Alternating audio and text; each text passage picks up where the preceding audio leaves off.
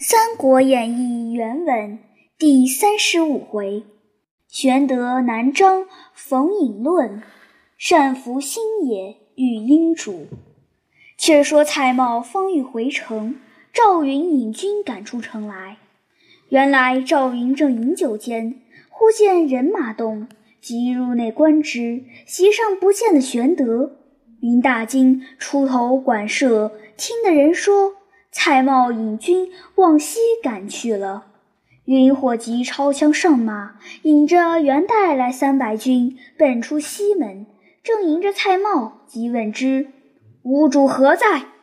瑁曰：使君逃袭而去，不知何往。赵云是谨细之人，不肯造次，即策马前行。遥望大西，别无去路，乃复回马，喝问蔡瑁曰：“如请吾主赴宴，何故引着军马追来？”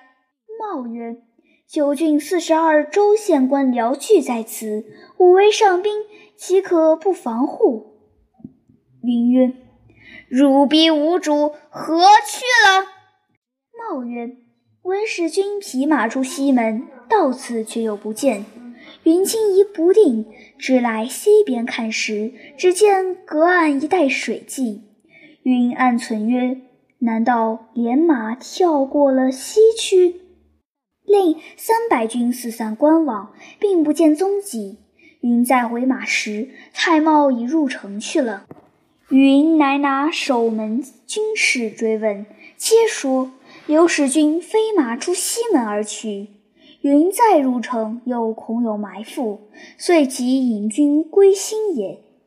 却说玄德跃马过西，似醉如痴，想此阔剑一跃而过，岂非天意？以礼往南漳策马而行，日将晨曦。正行之间，见一牧童跨于牛背上，口吹短笛而来。玄德叹曰：“唉，吾不如也。”遂立马观之。牧童亦停牛罢笛，熟视玄德，曰：“将军莫非破黄金刘玄德否？”玄德惊问曰：“汝乃村僻小童，何以知吾姓字？”牧童曰：“我本不知，因常侍师傅，有客到日，多曾说有一刘玄德，身长七尺五寸，垂手过膝，目能自顾其耳，乃当世英雄。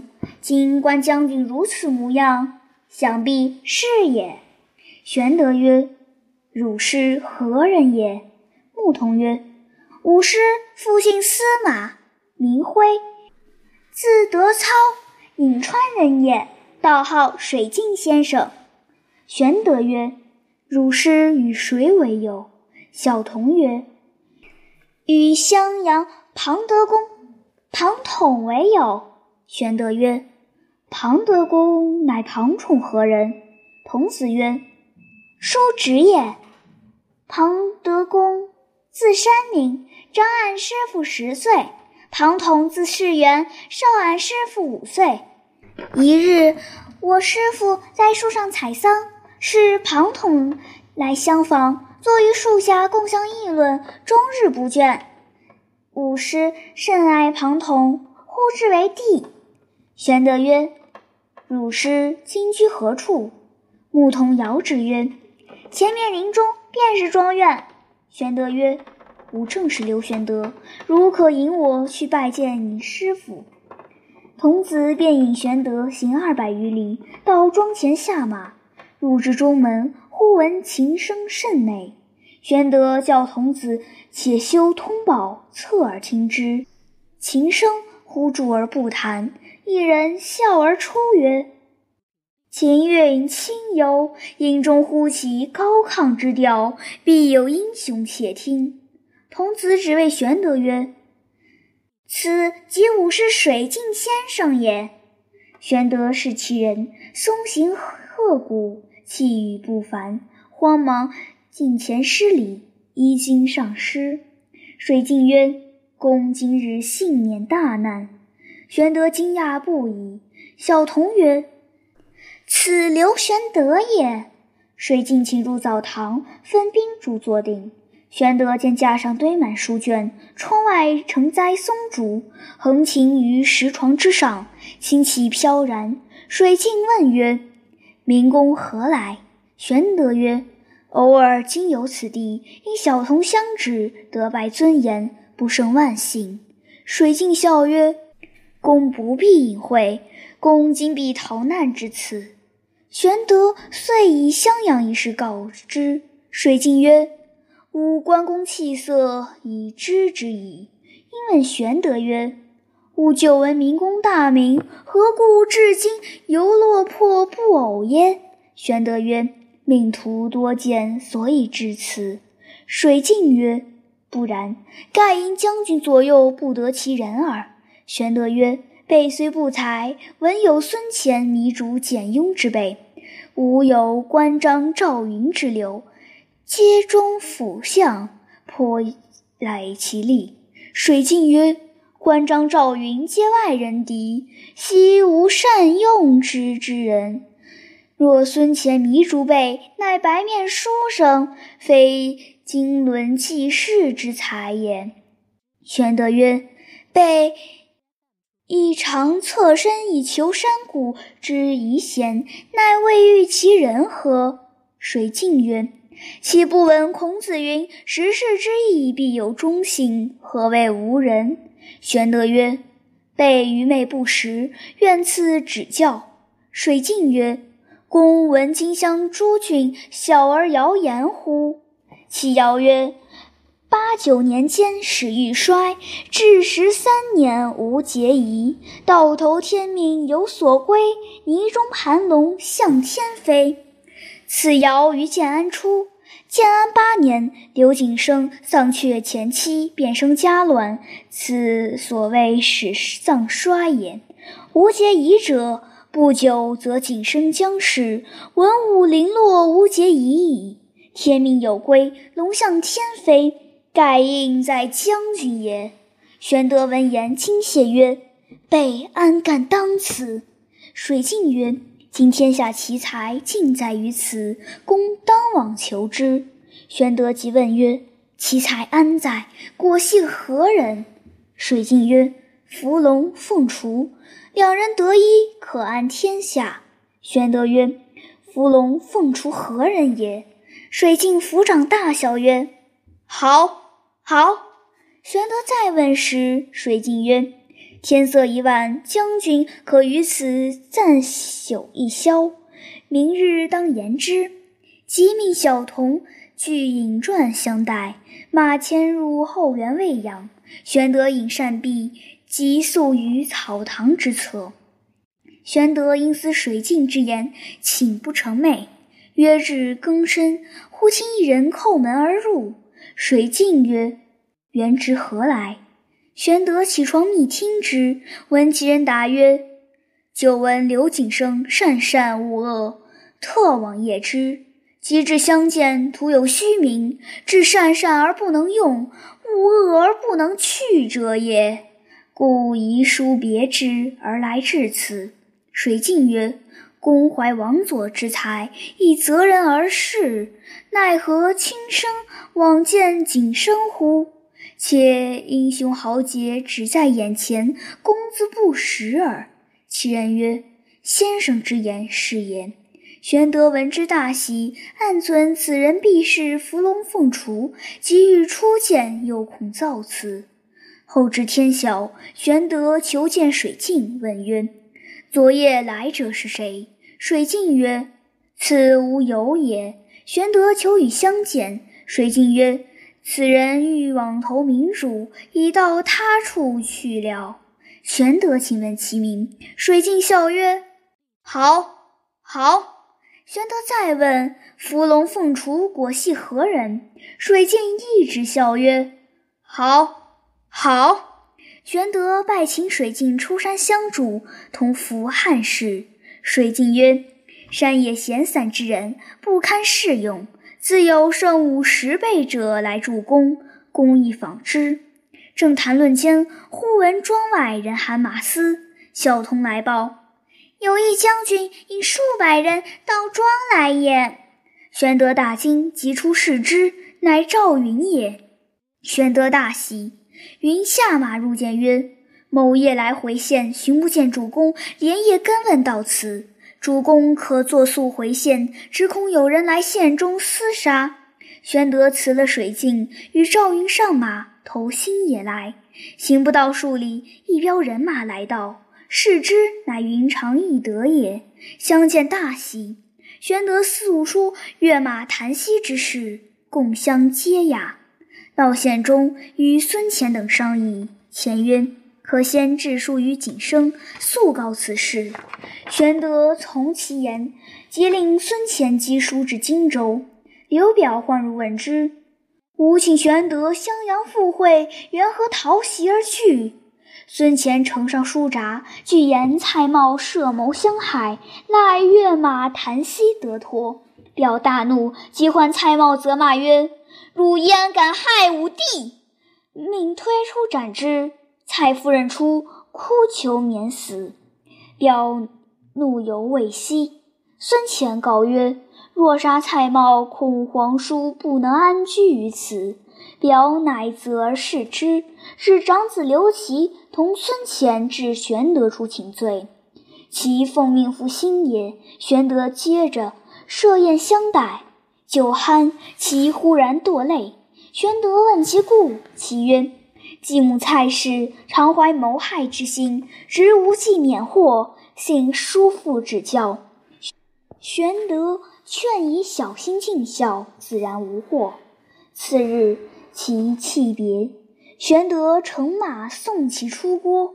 因知马谓其曰：“若非此马，吾以为泉下之人矣。”其曰：“此非马之礼，乃叔父之鸿福也。”说罢，相别，留其涕泣而去。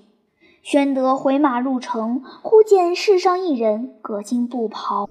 皂绦乌履，长歌而来。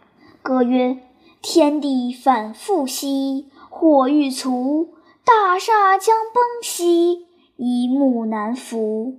山谷有贤兮，欲投明主；明主求贤兮，却不知吾。”玄德闻歌，暗思：此人莫非水镜所言伏龙凤雏乎？遂下马相见，邀入县衙，问其姓名，答曰：“某乃尹上人也，姓单名福。